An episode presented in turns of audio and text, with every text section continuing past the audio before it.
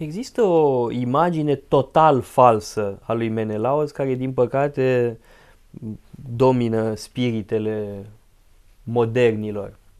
Și anume că Menelaos e un fel de soț încornorat, un papă lapte, un fraier, că i-a luat uh, Paris nevasta de sub nas uh, și mă gândesc evident uh, la, la Belelen, în care Menelaos ar pare ca un soț păcălit, un, un cocu, cum se spune în franțuzește. Dar dacă ne uităm la textele homerice, Menelaos e cel mai mare câștigător.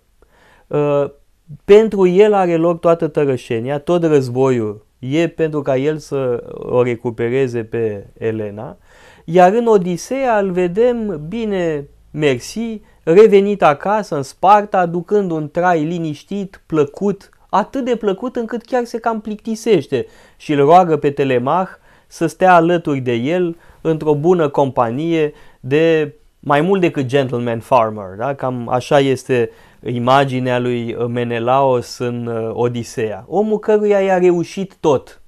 A recuperat-o pe Elena, a ajuns acasă, nimeni nu i-a contestat autoritatea, n-a trebuit să se lupte cu pretendenți obraznici precum Ulise, are un palat impresionant, mult mai mare și mai luxos decât al lui Ulise, extraordinar, noroc, gârlă.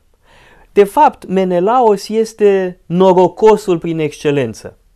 Ajax este omul de onoare, Ahile este veridicitatea încarnată, Agamemnon este focusat, însă Menelaos are noroc.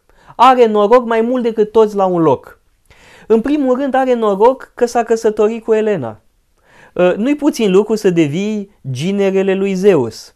Și într-un fel, norocul lui Menelaos îi dă dreptate lui Paris, pentru că uh, alegerea lui Paris n-a fost una proastă. El a ales între promisiunile pe care le făcea Atena, Hera și Afrodita.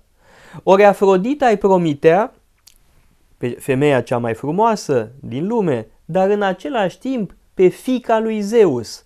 Orice alegere poți să faci mai bine decât să te încuscrești cu zeii să intri în familia lui Zeus. Alegerea lui Paris n-a fost proastă. A avut ghinion, evident, pentru că nu îi era destinată lui în fond.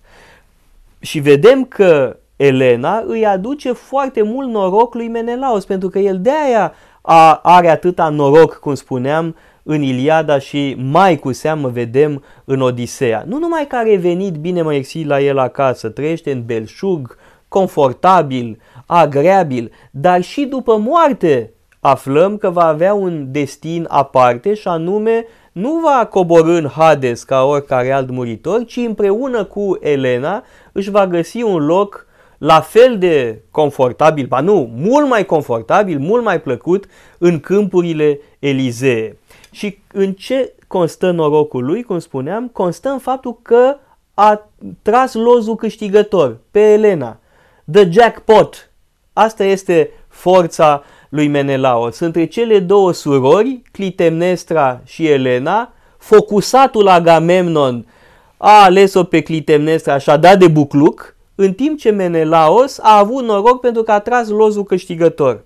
Adevărul e că norocul ți-l mai și faci, iar lecția pe care o ne-o dă Menelaos Uh, în poemele homerice este cum îți construiești norocul. Menelaos a fost cel mai deștept, de fapt, dintre toți, deși nu dă impresia. Alții ies în evidență prin calități extraordinare de luptători, de uh, mintoși, cum e cazul lui Ulise sau al lui Nestor, îndrăzneală nebună, precum a lui Diomede. Însă Menelaos nu-i deloc mediocru, e un bun luptător, este un om pe care Elena îl apreciază foarte mult și chiar îl admiră, de fapt Elena pe el îl iubește, nu pe Paris, însă el are în primul rând noroc.